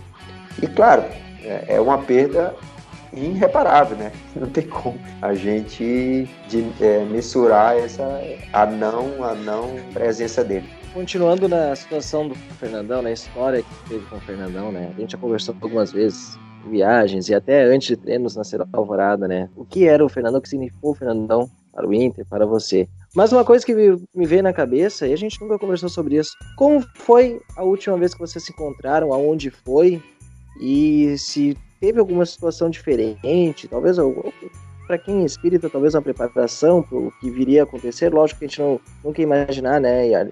Mas como foi a última vez que vocês se viram? Foi na inauguração do. No, no, na inauguração do Beira Rio. É, nós tivemos aqui no ensaio, primeiramente, depois tivemos a inauguração do Beira Rio, e aí ali foi o último momento. Depois ele, ele me até me ligou pro aniversário dele, mas eu não pude ir. Em seguida ele foi pro, pro Rio Araguaia e, e aí aconteceu o acidente. Bom, Yali, é, só lembrando ainda os tempos de Inter, né? Antes da tua saída, ainda em 2007, pô, o Inter vem daquele ano maravilhoso e 2007 acabou sendo um ano que ficou um pouco, um pouco aquém das expectativas, né? Apesar do título da Recopa, o time não fez um bom campeonato brasileiro, teve a troca, a saída do Abel, o Galo, depois volta Abel. É, como, é que, como é que foi esse 2007, 2007 ali pro, pro, pro elenco, pro clube em si, né? Parece que ele tava com a ressaca ainda do, do Mundial, como é que foi aquilo? Não, não, né? não é nem a questão da ressaca, é, é, é o fato de, de, ter todas essas mudanças, né? É, teve todas essas mudanças, ter saída de jogador, chegada de jogador, né? Troca de, de, de treinador, então isso quer ou não queira, isso o rendimento atrapalha o rendimento, né? A gente venceu a Recopa ali na raça, né? Na, na garra mesmo, mas teve toda essa questão de, de, dessas mudanças ter atrapalhado no rendimento. Falando sobre o Inter, né? Como é que foi para ti depois a saída do Internacional? Como é que foi o sentimento depois de dos títulos? A gente lembra que não foi fácil para ti na época. Então, eu queria que tu falasse um pouco dessa saída. O que que tu sentiu quando tu saiu do Internacional? É, a gente, assim, uma saída nunca é boa, né? Nunca é legal, né? Porque a gente é, na cabeça tudo que a gente viveu no clube, tudo que a gente conquistou, né? Toda essa relação com o torcedor, com os funcionários, com o clube. E, sem dúvida nenhuma, a saída sempre ela é, é dolorosa né? Mas é, é, é, é, houve uma compreensão porque tem jovens surgindo, né? O, o, o, time da grandeza do, do Internacional né? tem que vender jogadores, né? tem que ter as categorias de base. Na época eu me lembro que estava surgindo o Walter, o Guto, alguns jogadores. E com certeza comigo ali eles iam ter vida difícil, né? Então tem todas essas, essas questões, né? E a saída, por mais dura, dolorosa, em seguida eu já superei, assim, já fui para o Goiás, já fui motivado, né? Foi a minha passagem pelo Goiás também muito vitoriosa, né? E no primeiro ano o Goiás fez uma campanha muito boa, no segundo ano, em 2009, eu fui escolhido ali o melhor, um dos melhores atacantes do, do Brasil, né? Sendo artilheiro ali, fazendo muitos gols e, e, e, e tem que ser assim, né? A gente tem a, a, a tristeza, tem a, a, o momento é, para superar, mas a gente tem que ter essa adaptação, é, essa condição de superar, não ficar lamentando. Né? Claro que alguns demora mais, mas no meu caso toquei o barco para frente e, solucionei e superei rápido, mais rápido possível. Bom, Yarley, ainda falando sobre o Goiás, tu falou sobre ser muito vitorioso, né? Conquistou inclusive a Série B, né, de 2012 pelo clube, atuando de atuando bem. O time do Goiás naquele ano foi, foi espetacular, digamos assim, a campanha. Mas também de Goiás eu falo do Corinthians. Além de pegar um pouquinho mais desse seu registro sobre o Alviverde goiano, queria falar um pouquinho também sobre essa tua trajetória no Corinthians. Lá tu jogou com o Fenômeno, montaram, enfim, foi um belo esquadrão que o Corinthians montou à época também. E eu acho até que tu jogou com o Roberto Carlos. O Roberto foi, chegou um pouco depois do Corinthians, no Corinthians, agora me falha a memória. Mas para ti, como é que foi jogar para um cara, com um cara do tamanho do quilate que o Ronaldo Fenômeno tinha. Jogou jogar junto no ataque ali, e eu acho que, eu não sei se mais adiante, quando a gente for montar os melhores que tu já jogou, uh, ele, ele vai estar tá, ele vai tá no time, mas qual é a sensação e de jogar com esses caras, né? São espetaculares. Cara, assim, eu cheguei no Corinthians, né? Fui contratado mais para Libertadores, que era uma, um, um sonho do, do, do, do clube, como era do, do Internacional na época, de ganhar a Libertadores, né? É, Eu cheguei junto com o Roberto Carlos, o Roberto Carlos chegou nesse ano, o Ronaldo já estava, e a gente foi montando, né? O grupo ali, as peças. Eu, eu iniciei o campeonato é, é, paulista muito bem, era titular absoluto, e tive uma lesão no tornozelo, onde me prejudicou para o início da Libertadores. Eu acabei perdendo a minha vaga para o De Federico, que era um argentino que estava surgindo, um garoto novo, né? E, e foi, teve o ano, era o ano do centenário, então teve muita coisa que começou a, que atrapalhou, que foi o fato do é, escola de samba, muita festa, muitas situações que tirou um pouco a, o nosso foco assim, que é, é, a gente teve uma infelicidade de, de ser eliminado por Flamengo nas quartas de final, onde a gente perdeu de 1 a 0 dentro do Maracanã. Só que no Pacaembu a gente estava vencendo de 2 a 0 já no segundo tempo, estava vencendo e estava se classificando. E, e numa escapada do Wagner Lobby, ele acabou fazendo gol e eliminando a gente. Né? E depois a gente, dentro do brasileiro, estava muito bem, só que a gente acabou terminando em segundo colocado na na, no Brasileirão.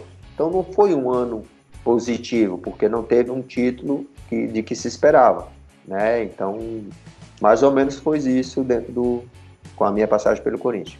Fiz uma parceria boa com o Ronaldo, tive alguns jogos muito interessantes né, com ele, mas aí teve, chegou um momento que o Tite assumiu e eu, eu fiquei tipo, quando o Ronaldo não jogava, quem jogava era eu. Então eu fiquei mais no banco pro, pro Ronaldo depois, mais para frente.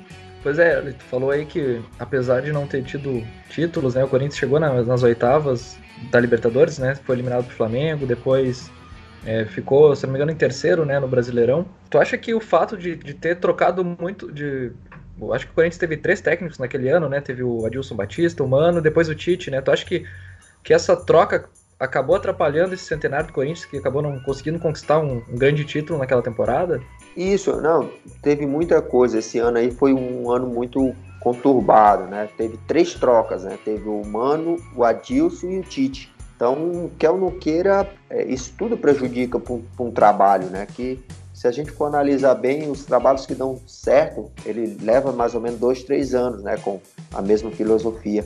Coisa que, que o, o, o Corinthians alcançou até rápido. Já em 2011, com o, praticamente o mesmo elenco, né, eles, eles, eles conquistaram. Em 2014 tu se aposentou, né? Falou-se também que tu ia ser empresário e lançou um livro da trajetória sobre o Internacional.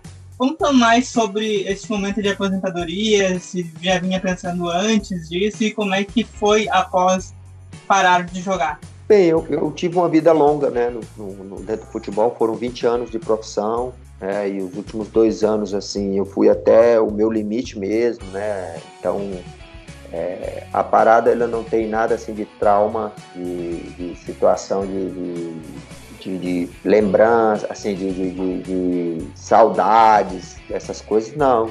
Né? Eu vivi o que tinha que ser vivido, eu, eu, eu sou um cara realizado dentro do, do futebol, né?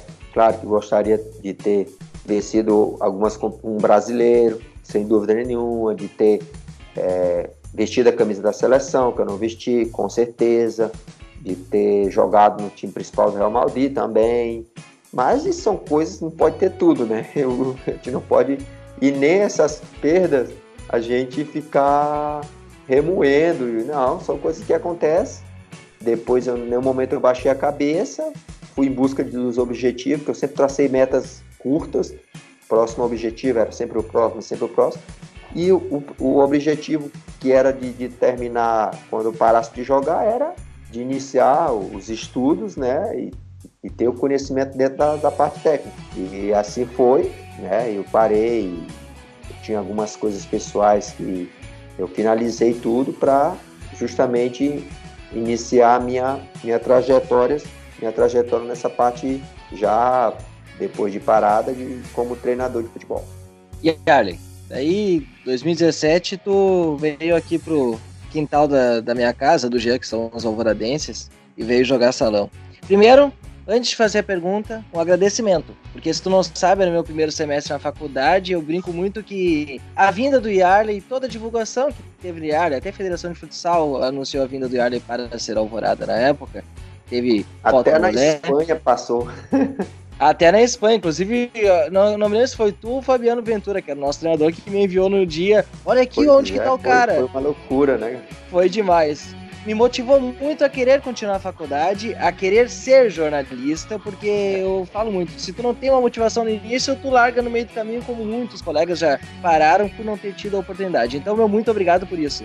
Mas a pergunta é, Yari, como que foi a tua passagem no futsal, voltando para o teu berço, que era jogar futsal, que começou lá no início, e tu vê um clube pequeno, que depois veio a se tornar campeão da Copa dos Campeões, só deve ter acompanhado, e serviço estadual. De certo modo, tu, a tua vinda para cá ajudou muito ao crescimento do clube. Como que tu vê aquela passagem rápida? E se puder contar algumas histórias que teve viagem na Lagoa Vermelha, Passo Fundo, gol em Passo Fundo e outros, outras coisinhas a mais naquela curta passagem. Como foi a tua passagem aqui em Alvorada? Bem, assim, é, a minha profissão, é, no, é, é, eu trabalho no internacional, com certeza a gente deve ter algumas perguntas sobre isso aí, né? Eu sou coordenador técnico, não sou coordenador geral da base, né? Eu, eu- faço técnico e, e sou responsável pelo departamento Aprimorar, que era do Ortiz, né? Que, que, que montou todo o projeto e quem, quem toma de conta hoje, quem faz essa coordenação do projeto sou eu. E eu sempre fui um cara muito ativo, né? E, e- e fazia algumas ações em Alvorada, que é, que é onde é o CT do Internacional. Conheci o comandante da polícia, o banco de alimentos, algumas personalidades da, da cidade. E surgiu essa oportunidade de difundir, de, de, de, de- fazer com que o time, por ser Alvorada, fazer um pouco desse marketing para o clube, para a gente arrecadar um pouco de, de patrocínio, movimentar a cidade. Né? A intenção foi essa. Porque bola mesmo, quer ou não queira, é difícil você jogar com, com essa molecada aí que joga pra caramba, né? Principalmente o futsal, que é muito mais corrido do que o campo. Mas é, eu, eu, eu tentava me defender e não fazer muito feio. E fiz algumas partidazinhas boas, interessantes, aceitável. Né? Não perdi nenhum jogo, fiz alguns gols. Ganhou do marcador, olha o gol do Yarley, golaço!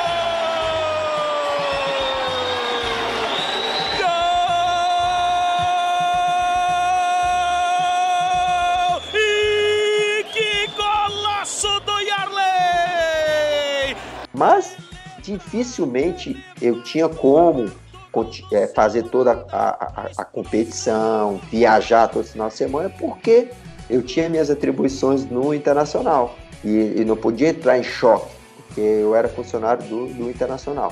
Mas a intenção sempre foi de, de ajudar a cidade, né? Que, que eu não tem, tem, a gente sabe muitos problemas que tem, né?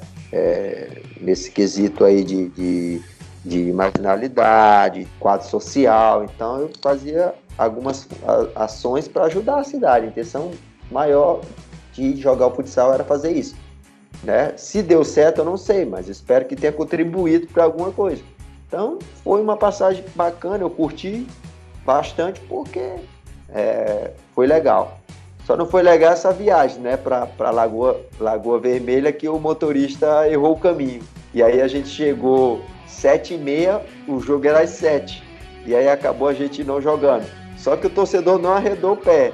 Ficou todo mundo esperando a gente chegar e teve uma homenagem para mim na cidade, né? Recebi um troféu do, da torcida, torcida adversária minha, isso aí é bacana, né? E, e- e foi, foi bem legal nesse quesito aí, mas foi, foi doloroso porque foi cinco horas de viagem chegar lá não ter jogo. Então foi mais 5, 10 horas sem, sem jogar bola. Você, joga, você viaja 10 horas para jogar, você vem muito feliz, mas você viaja 10 horas e não tem jogo, você vem puta cara, né? E Arley, emendando essa história de Lagoa, né? é, um problema que eu tinha contigo, eu nunca te falei isso, era que tu queria atender todos os torcedores do ginásio. Às vezes a gente tá com o horário apressado, a diretoria ficava, Lucas, vamos, vamos embora, vamos embora, tendo que segurar o Yarley, Yarley, para, para, deixa eu, tem que dar autógrafo, tirar foto. Mas, primeiro, uma, uma situação que eu me lembrei. O anúncio do eu estava em casa e me ligaram, ó, oh, o Yarley fechou com a Serra Alvorada, vem pra cá, que foi um dos poucos anos que eu não acompanhei naquele início de temporada, e eu levei a minha camisa da Serra Alvorada, que eu comprei lá atrás, um pouquinho, uns dois anos antes, e te dei de presente na época, e foi a camisa que depois virou foto para um monte de jornal. E, cara, eu nunca imaginei ver Yarley expulso num jogo, e muito menos um jogo de futsal. O que, que aconteceu com Yarley lá em Santa Cruz? Mas foi eu jogo não que a... foi expulso. Eu não cheguei a ser expulso, não. Teve confusão.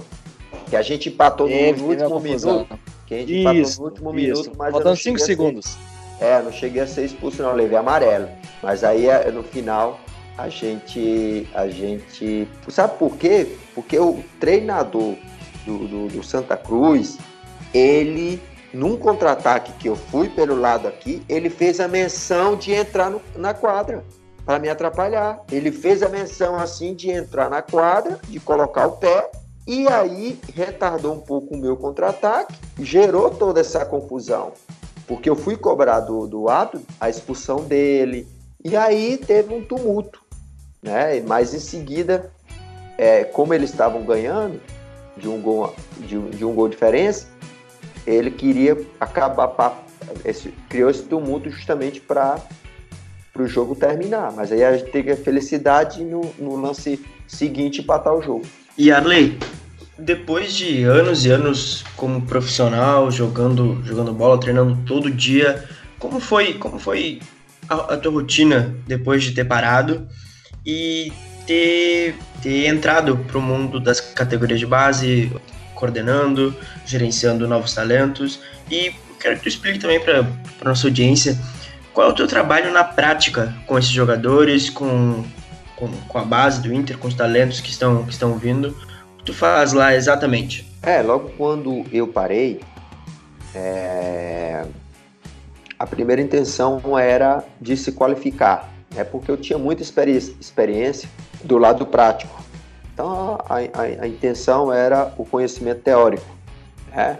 Então fui fazer os cursos, né, curso da CBF, né, onde eu faço a educação física na, na, na Faculdade Sojipa, né? Então a primeira intenção é, foi se qualificar.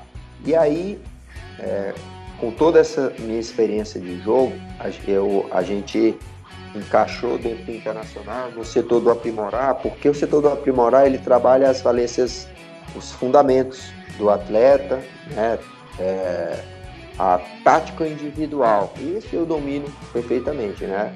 A postural, né? a maneira de bater na bola, o comportamento né, do atleta, isso a gente agrega a, a, a, a periodização do treinador durante a semana, trabalhando com várias categorias, uma, um dia uma categoria, outro dia outra categoria, um grupo de elite, um grupo que a gente, não necessariamente por posição, mas pode ter atacante, pode ter meia, pode ter extrema, pode ter volante, um grupo de elite que a gente vê que esses jogadores eles têm condições de subir pro profissional ou subir de categoria. Então, o, o aprimorar ele é um grupo de elite. Ele é um grupo que trabalha as, as valências técnicas, táticas de cada atleta, fazendo com que ele potencialize cada vez mais. Exemplo: um atacante não sabe chutar com a perna esquerda, é inadmissível. Ele tem que saber aprender a saber a chutar com a perna esquerda. Aí entra uma, uma discussão de que, ah, não, mas o trabalho analítico. O trabalho analítico ele é fundamental, é, contanto que esse jogador ele esteja inserido, é, integrado à maneira dele jogar da parte tática. Eu não posso é colocar esse atacante, vários jogadores, um atrás do outro e fazer chutezinho como no- o início da- da- das categorias. Um jogador já mais avançado, não. Mas isso não quer dizer que um estímulo bem dado para ele dentro é, da, da, na- da parte técnica, dentro do, da posição dele, não seja benéfico, e é muito benéfico. Porque eu sou uma prova disso. Porque a minha perna, eu, eu tenho mais gols com a perna esquerda do que com a direita e aprendi a chutar com a perna esquerda com 30 anos. Então, é, é fundamental os trabalhos e o estímulo correto para você ser um jogador de elite. E hoje o jogador que não, que não sabe, que não é ambidestro, ele dificilmente vai ser de elite. Ele pode vir a ser, mas dificilmente ele vai ser. E Arley, uh, por muitos anos o, o Inter revelou muitos é, atacantes, né? Inclusive financeiramente era o, a grande receita do Inter vinha das vendas, principalmente dos atacantes, atacantes velozes, técnicos, né? Teve o Daniel Carvalho, depois teve Nilmar, uh, Sobis, Pato. É, e nos últimos anos a gente tem acompanhado no elenco profissional, quando vem algum atacante da base, ele costuma ter uma característica mais de força, não tanta técnica como esses outros que eu, que eu citei, né? Que, que subiam anteriormente. É, essa, essa mudança, né? Eu lembro até agora Maurídios, Bruno Baio, Brenner, Pedro Lucas, né? Os jogadores atacantes que subiram recentemente é, para o grupo principal. É, isso é uma visão de futebol que vem de cima, vem do Inter sobre uh, o estilo de atacante que o Inter tem buscado ou, ou é uma coincidência? O que, que aconteceu? Isso, que isso pode acabar também afetando a parte financeira também, porque o Inter não consegue vender tantos atletas mais, né? Tem sido um dos problemas. Enfim, Sim. queria que tu analisasse isso. Não, é uma questão de geração mesmo, assim, de, de, de momento, né, de, de surgimento, né, porque às vezes é, não, não, não especificamente o, o, o a gente tem é, o, o atleta ideal, né? A gente tem algumas características que a gente não abre mão, né? Que tem que ter para jogar no internacional, mas isso é em modo geral. É, é tanto que hoje o, o, nosso, se você a gente analisar o time que foi campeão da Taça São Paulo, são tudo baixinho, magrinho e jogador que tem uma boa relação com bola, né? Não tem, dificilmente tem, a gente tem um, um jogador que era como era, era dessa geração. Então é muito mais de geração, de, de, de, de grupo mesmo, né? Porque a gente sempre trabalha o cara que seja corajoso, o cara que seja que tem uma boa técnica, o cara que, que esteja, que tem uma, uma, boa tomada de decisão. É isso que a gente tenta fazer com que eles é, aprendam e desenvolvam né, a criatividade. E não necessariamente seja grande, forte, magro, alto. Eu acho que se o jogador tem essas características, como a gente subiu jogadores que 1,60m, né? E magrinho, como é o, o caso do Praxedes, a Jet é bem magrinho, é de, parecido com o da Alessandro. Então isso não é uma receita pronta, assim. Ele é muito mais mas foi mais casualidades, né, que, que surgiram, que aconteceram. Certo. E, e outra coisa em relação à categoria de base, é o Inter nos últimos dois anos aí tem tido acompanhamento da Double Pass, né, que é uma empresa lá da Bélgica que, que é especialista nas categorias de base, em formação, né, de jogadores. Como, é, inclusive, recentemente o Inter fez uma consulta com ela e acabou extinguindo o Inter B, né, o, o Sub-23, que a ideia é ter esses jogadores mais jovens né, no time de cima. Como isso afeta o trabalho nas categorias de base, né, inclusive o teu, né, como é que essa, essa é, participação da Double Pass, ela é muito ativa? Como é que funciona isso? É, essa, isso aí é o seguinte, isso ainda é um processo que ainda está sendo implantado né? É, a gente, por exemplo, se, se, se comenta que isso foi uma determinação do Blitz mais pela parte da imprensa, mas na nossa parte interna já era, de repente, já era coisas que já se vinha se pensando, porque a, a WPS ainda está na parte de diagnóstico, está na parte de, de, de, de levantamento de dados, né? Na prática mesmo, se iria fazer esse ano, que por culpa da pandemia não, não, não teve. Então, a relação da, em relacionamento, em relação à WPS, a gente ainda não tem, é, eu não posso falar com propriedade sobre o assunto, né? Só daqui a quando ela começar a implantação de todos os o, o, os, os, os, procedimentos que ela vai implantar, mas de momento ainda não tem nenhum dado específico ou, ou uma, uma certeza que, que foi que partiu dela. Isso foi falado pela imprensa tal, mas assim, concretamente para a gente não foi falado a respeito do, do, dessa decisão, entendeu? Então eu não tenho como falar com propriedade sobre o assunto. E Ale, uh, falamos de Fernandão, né? E consequentemente estamos falando da categoria de base queria que tu falasse um pouco do Enzo. Ele tem as características do Fernandão, que muito se fala que ele é muito semelhante ao Fernandão. Comparam ele com o Fernandão. Ele já deu uma entrevista falando que tem jeito de jogar diferente. Queria que falasse um pouco dele. Isso, eu, o, o, Enzo ele tá no, no grupo do, do Aprimorar, né? Porque por que o Enzo está no grupo? É porque ele é filho do Fernandão? Não. E o, por que, que o Enzo está nas categorias de base do Internacional? É porque ele é filho do Fernandão? Não. O Enzo ele tem muita, muita técnica, muita qualidade, ele tem potencial. Então o que a gente tem que analisar é isso. O, o Enzo ele tem potencial. Então ele tem condições de, de virar jogador, de, de subir de categoria no internacional, com certeza. Né? Ah, falar do, se se parece ao pai. Normalmente o filho sempre se parece ao pai, assim, e, e o, o, Enzo não é, não é diferente. Ele é alto igual o pai, a, a mobilidade é, é, parecida. Em termos técnicos, é, é muito parecido também, né? Cabeceia bem, finaliza bem. Então, é, é, é, é o filho que tem muita característica do pai. Agora, vai virar jogador? vai ter que ter também as tomadas de decisões e a coragem que teve o pai, né? Então, e, e, os quesitos mesmo de mental, aí o, o pai tinha pra caramba, o filho vai ter que desenvolver isso aí que a gente tá trabalhando, porque o resto ele tem tudo, né? Ele tem todas as condições. Que a gente faz com os outros também. Hoje, para jogar no internacional, o mental ele é determinante, né? Então, o que a gente tem que desenvolver muito nele é isso, e ele suportar, porque ele vai ter uma, uma, uma pressão a mais por, por ser filho do Fernandão, né? Então ele vai ter que, que ter um mental muito forte. Quem foi o melhor jogador que tu viu jogar? E eu já, te, eu já vou perguntar uma outra que eu queria ter te perguntado antes. Qual é a sensação de ser não só campeão mundial, mas bicampeão do mundo? O que eu vi jogar foi o Zico. O que eu vi jogar. E é meu ídolo, Zico. Eu sou dessa geração aí, daquela década de 80, né? Então, o Zico para mim é o melhor. O companheiro é o Fernandão, assim, que eu joguei, que eu tinha mais afinidade, inteligência para jogar, né? É, é, é, entendimento de jogo por Fernandão. Tive muitos outros interessantes, mas o melhor mesmo, um cara, eu vou dizer o Fernandão, por quê? Porque a gente se completava ali, né? E, e, e, o, e o, o melhor, o Zico, disparado assim, que eu vi jogar, né? E, e a sensação, cara, eu, eu, sempre, eu sou um cara assim, muito, muito pé no chão, assim, não sou, não sou empolgado, não sou. Porque eu, eu, eu sempre encarei a, a, a, o futebol como profissão.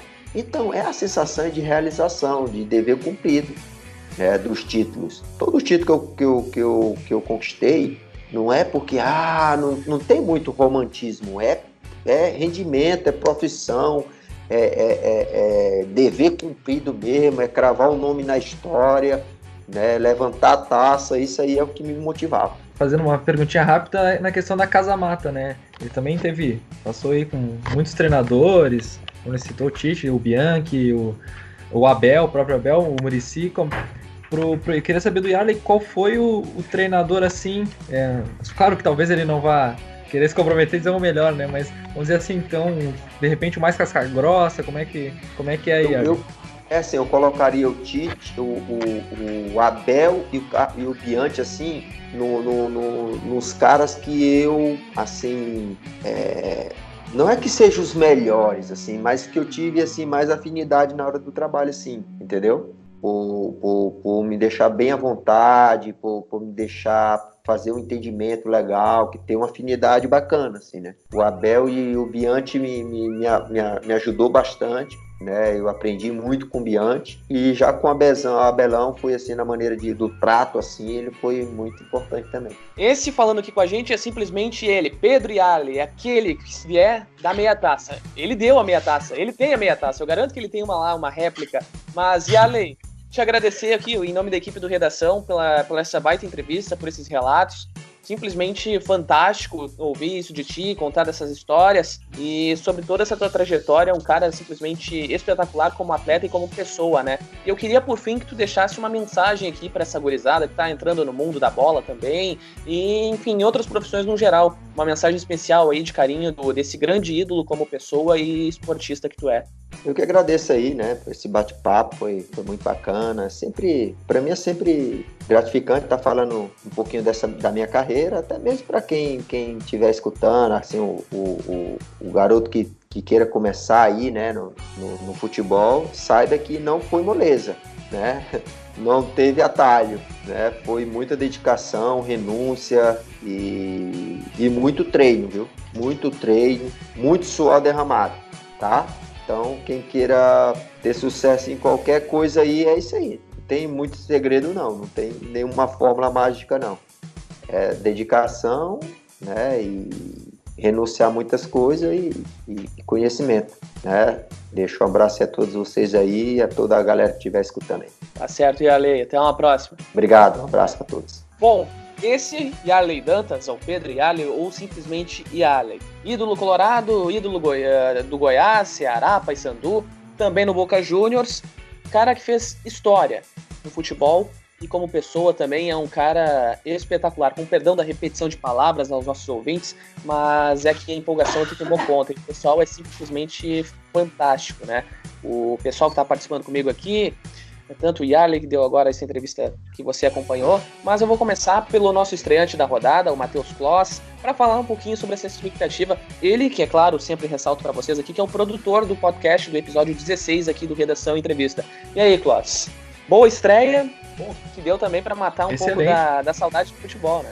Excelente estreia, ainda mais agora em tempos de pandemia, onde a gente tem o, futebol limitado na televisão, a gente não consegue acompanhar tanta coisa, não tem coisa para acompanhar, mas é sempre é, especial estar tá participando com vocês aqui do Redação, e mais ainda para falar com um cara que nem o Yarley, como tu já disse, é humildade, é o, a dedicação dele como que ele transparece, né, desde a carreira dele quando jogador, agora trabalhando nas categorias de base, então foi muito bacana, muito interessante mesmo. Espero que o pessoal aí que, que, que escute aí tenha, tenha tirado bom proveito aí da, das lições aí do Yarley da carreira dele. E agradecer Vinícius ao gigante. Né? É, agradecer, né? Tem que agradecer, agradecer pelo tempinho aí pra falar com, com, os estudantes aqui de jornalismo. Vinícius Ártico, deu para falar com o ídolo, deu para matar um pouco da, das curiosidades e também um pouco da saudade do futebol, né? Assim como o Klaus disse aqui, Conta aí pra gente, qual foi a sensação? Não, com certeza, um ídolo não só de colorados, como depois de escutar essa entrevista, de cremistas também. Um cara humilde, um cara que fala muito bem, que, que consegue expressar realmente o que ele vivenciou, todas as suas emoções, toda a sua trajetória no, no futebol, que foi muito vitoriosa. É um baita, uma baita entrevista para todos que estão ouvindo e muito feliz de, de estar participando desse projeto, de de conseguir entrevistar pessoas tão importantes. Lucas Freitas, meu caro, deu pra, deu pra matar o tempo, a saudade dos tempos de ser Alvorada, que agora é ser Canoas? Deu, deu pra matar a saudade dos tempos de. A gente conviveu ali três, quatro meses juntos. E o Iarley é uma peça, talvez, única no futebol gaúcho, Jean e colegas. O Iarley é um jogador que entrou para a história não só do futebol gaúcho, como do futebol mundial. E não é só por causa que ele joga futebol, não só pela qualidade dele de campo. O Yarley é uma pessoa, Jean, que se a gente precisar, a gente manda um WhatsApp, ligamos na hora e responde. A humildade do Yarley talvez é muito maior do que a qualidade do Yarley dentro do campo. E eu não estou falando que Yarley é um fraco jogador, e sim para mostrar o tamanho da humildade que levou esse grande ídolo do Internacional se tornar essa pessoa maravilhosa, uma grande entrevista. Falamos sobre tudo que podia e um pouco mais. Um grande prazer poder, enfim, já fazer algumas perguntas ao vivo para Pedro Arley e só agradecer por poder estar nesse podcast. O agradecimento é todo meu por contar com uma equipe tão talentosa como a de vocês. Lilian Mendes e o presente de pós-TCC. Deu para aliviar um pouquinho é. daquela tensão pós-banca? É, já foi um presentão, né? Aliás, ainda continua chorando depois do TCC, né? Choras e choras e ainda não dormi direito. Mas foi um presente, porque o Yarley é um ser humano incrível. O Yarley é ídolo internacional, todo mundo sabe. Ele realmente merecia aquele prêmio lá no, na final. Mas como ele falou, ficou feliz pelo título. Acho que muito incrível para todos nós aqui. Ele trouxe ensinamentos, até para quem é gremista, né? Com certeza quem vai ouvir aqui vai, vai se apaixonar. E foi sensacional, um baita apresentão. Bom, essa Lilian Mendes aqui, a nossa repórter, setorista no Redação Unihitter do lado colorado. Lucas Freitas vem fazendo de tudo, principalmente o Grêmio nos últimos dias, no setor, é claro. Pós é nosso editor, produtor desse podcast, Vini Ártico é nosso repórter, também produtor. Agradecer mais uma vez aqui a equipe que participou comigo. Esse foi mais um episódio do Redação Entrevista. E sempre lembrando para você, ouvinte que nos acompanha, se quiser entrar em contato com a gente, sugerir algum nome ou pauta, primeiramente o número do nosso telefone, 51 99445 1267. É o primeiro dos nossos canais de interatividade aqui para você entrar em contato. As nossas redes sociais também estão disponíveis para receber as suas sugestões de pauta. Redacal Unir em Twitter e Instagram. E no Facebook, se quiser achar a gente lá, basta procurar por Redação Uniriter. A gente responde na hora e sempre lembrando, respondendo sobre críticas, sugestões, elogios, entrevistas e também outros assuntos que você for nos perguntar. O Redação Entrevista vai ficando por aqui. A gente volta em algum outro momento. Não sei com quem, nem quando, mas a gente volta. Tchau, tchau.